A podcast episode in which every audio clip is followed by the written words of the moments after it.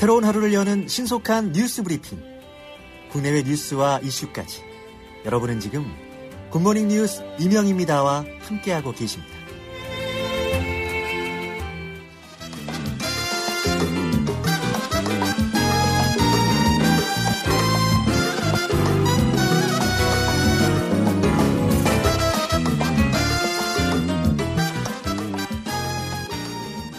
한 주간의 중요한 경제 뉴스 살펴봅니다. 코인데스크 코리아 김윤경 편집장과 함께하죠. 어서 오세요. 안녕하세요. 요새 배달의 배달의 민족이 네. 이게 배민 원이라는 게 있나 봐요. 배민 1. 안 써보셨군요. 네.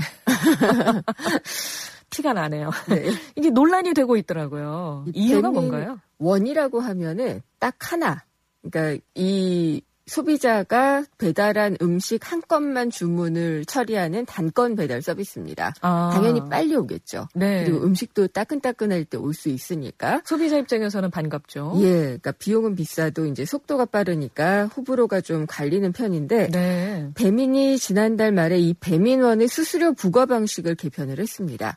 근데 이게 자영업자들에게 부담이 좀 많이 가게 되는 편이거든요. 이 세 가지 유형으로 나눴는데 자영업자들이 가장 많이 이용하는 기본형을 기준으로 하면은 중개 수수료가 6.8%꽤 많죠. 그리고 배달비도 6천 원으로 주문액이 커지면은 자연스럽게 또 수수료도 커지는 그런 식입니다. 이 중개 수수료는 자영업자들이 내는 부분인 거죠? 네, 그렇습니다. 그러면은 어 우리 소비자들 입장에서는 이것도 비싼데 6천 원도. 그렇죠. 그런데 이게 자영업자들이 내게 되는 중개 수수료는 또 그게 비율에 따라서 네. 올라가는 거예요. 예. 그래서 그것도 자영업자들이 부담을 해야지 되고요. 예. 배달비에서도 우리 소비자들이 내는 배달비가 있고요. 배달 팁이 있고 그다음에 이제 배달 대행 업체에게 업주가 주는 또 배달비가 포함이 돼 있습니다. 네네. 그러니까 다 올라가면은 다 업주 부담이 되는 거죠. 네. 근데 사실 배달의 민족을 많이 이용하시는 분, 배달앱을 이용하시는 분이라면은 어 이게 이걸 이용할 수밖에 없다라고 생각을 하고 이용을 하시게 되는데 그만큼 이제 어, 필수처럼 됐는데 자영업자들은 그러니까 소비자들이 이렇게 많이 이용을 하니까 그냥 식당에 와서 먹어라라고 할 수도 없고 포장을 좀 해가라. 라고 얘기를 할 수도 없는 그런 상황이기 때문에 네. 울며 겨자 먹기로 이 수수료 개편을 좀 수용할 수밖에 없는 구조인 게 문제입니다. 네. 그래서 자영업자들이 이 수수료가 비싸니까 원래 배민 일반 서비스로 좀 어, 이용을 해달라라고 하면서 음식 배달하는 그 곳에 스티커 같은 거를 붙이기도 하고요. 손편지를 써가지고 일반 서비스로 좀 이용해 주세요라고 거의 읍소를 하고 있기도 음. 합니다. 그리고 이제 배민이 너무 이제 어, 이율만 생각한다라고 하면서 이 탈퇴를 하거나 혹은 뭐 이제 어떻게 맞설지 이런 아이디어를 온라인 커뮤니티를 통해서 이제 공유하는 그런 경우도 생기고 있습니다. 자영업자들의 이런 비판과 반발에 대해서 배민 쪽 입장은 어떻습니까? 배민 쪽은 업주들이 만약에 이제 여기서 빠져나간다 이런 동향은 아직 가시화된 것은 없다라고 이야기를 하고 있는데요. 최근에 배민원 전용 할인 쿠폰 발급 행사를 벌였습니다. 그러니까 업주들이 고객이 배민원을 계속 이용을 하도록 할인 쿠폰도 이제 발행을 한 거죠. 자영업자들의 목소리를 들어주는 게 아니라 예. 소비자들에게 더 할인해 줄 테니까 배민원을 예. 이용해라. 고객들이 더 이용하게 되면은 업주들은 또 아. 어쩔 수 없이 또 이용을 하는 것을 서비스를 해야지 되는 그런 상황이 되는 거죠. 그러네요. 근데 이 자영업자들이 정말 어떻게든 일반 서비스로 고객들을 유도하기 위해서 직접 이 가게 문, 그 가게를 설명하는 문구 그리고 메뉴 설명 이런 데다가도 배민원을 이용하지 말아주세요. 이런 글을 써서 올리기도 했어요. 그거는 이제 사장님들이 알아서 쓸 수가 있는 공간이거든요. 근데 배민이 수수료 인상 같은 단어를 금기어로 정했다고 합니다. 아. 근데 사실 배민 입장에서 보면은 메뉴는 메뉴를 소개를 하는 자리고 또 가게 소개나 가게 공지사항은 그런 것들을 또 하는 자리니까 뭐 못하게 할 수는 있는데 그걸 또 굳이 금기어로 삼았다는 거는 그만큼 배민도 이 문제를 심각하게 느끼고 있다는 거죠. 네. 뭐 이른바 플랫폼 기업의 갑질, 네. 뭐 독점의 횡포 이렇게 말할 수도 있겠네요. 네. 그러니까 플랫폼 기업의 근데 궁극의 목적은 사, 목적은 사실 독점입니다. 아이러니하지만요. 근데 이렇게 해서는 어떻게든 고객을 유치를 하고 이들이 빠져나가지 못하도록 어, 이른바 락인 효과라고 해가지고요. 묶어두는 거죠. 그래서 이 플랫폼에서 벗어날 수 없도록 해서 그래서 네트워크 효과를 어, 누리는 것이 플랫폼 기업의 수익 모델입니다.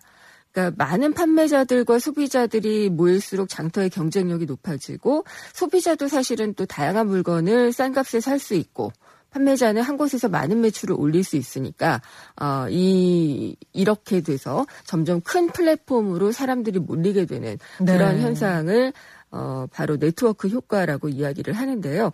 그래서 과거처럼 이게 독점이니까 문제다라고만 할 수 없는 것이 플랫폼 기업들은 이것을 수익 모델로 하고 있는 이윤 창출을 하고 있기 때문에 사실 쉽지는 않은 상황입니다. 네, 네. 그래서 이 과도한 이윤 창출에 대해서 욕망을 가질 수밖에 없고 이거를 민간 자유 규제로 좀 어떻게 좀 해달라라고 하는 것은 사실 어불성설이라고 보고요. 그래서 정부에 좀 보이는 손이 필요하다라는 지적이 나오고 있습니다.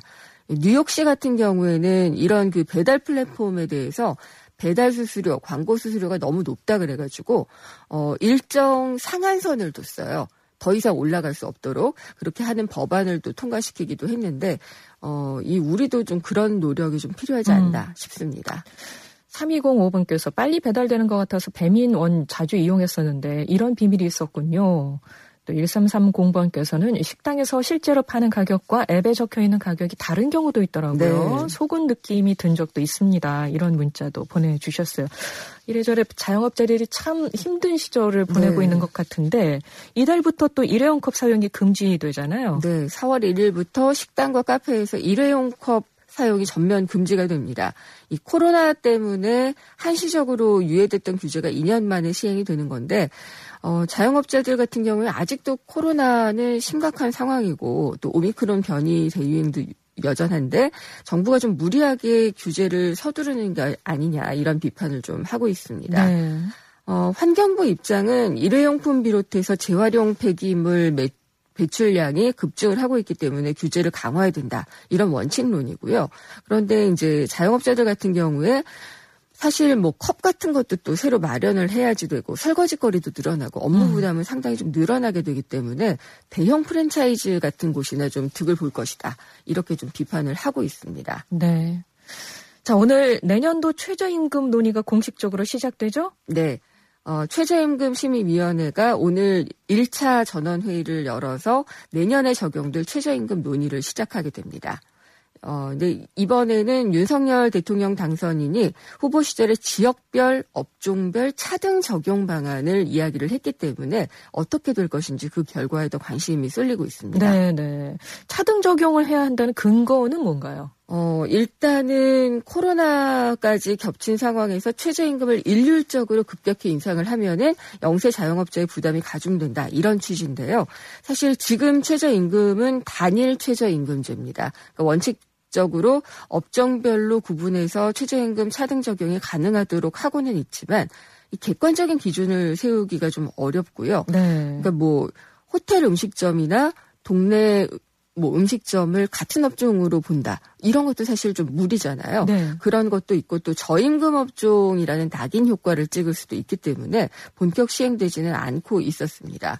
그리고 또 지역별 차등 적용이라는 것도 최저임금이 더 높은 곳으로 사람들은 이동하려고 하지 않겠어요? 그렇죠. 특히나 우리나라는 일일 생활권이어서 어, 마음만 먹으면 이동이 쉽기 때문에 어, 이런 점들도 사실 그 지역별 차등 적용을 어렵게 하는 그런 상황 중에 하나입니다. 네. 그리고 또 최저임금 사실 받지 못하는 노동자들의 경우에 노조 조직률도 낮습니다. 네. 그런데다가 산업별 노동조합이 제대로 좀 발전해 있는 그런 상태도 아니기 때문에 어, 최저임금이 저임금 노동자를 보호하는 긍정적인 효과를 내려면은 이렇게 차등 적용을 하는 것보다는 단일 체계에서 그 임금 인상률을 높여주는 높여주는 것이 더 효율적이다 이런 음. 내용이 나오고 있습니다. 그런 지적이 있군요. 예. 그 차등 적용이라는 게 최저임금위원회가 논의해서 결정만 하면 할 수 있는 겁니까? 네, 현행법으로 가능합니다. 그래서 최저임금법에 사업 의 종류별로 구분해서 최저임금을 정할 수 있다라고 규정을 하고 있고요. 예. 다만 지역별 차등 개정은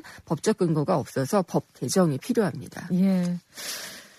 지금 뭐 시간당 최저임금이 예, 9,160원. 예. 올해는 얼마가 될지 지켜봐야 되겠네요. 네, 지금까지 코인데스크 코리아 김윤경 편집장 고맙습니다. 감사합니다.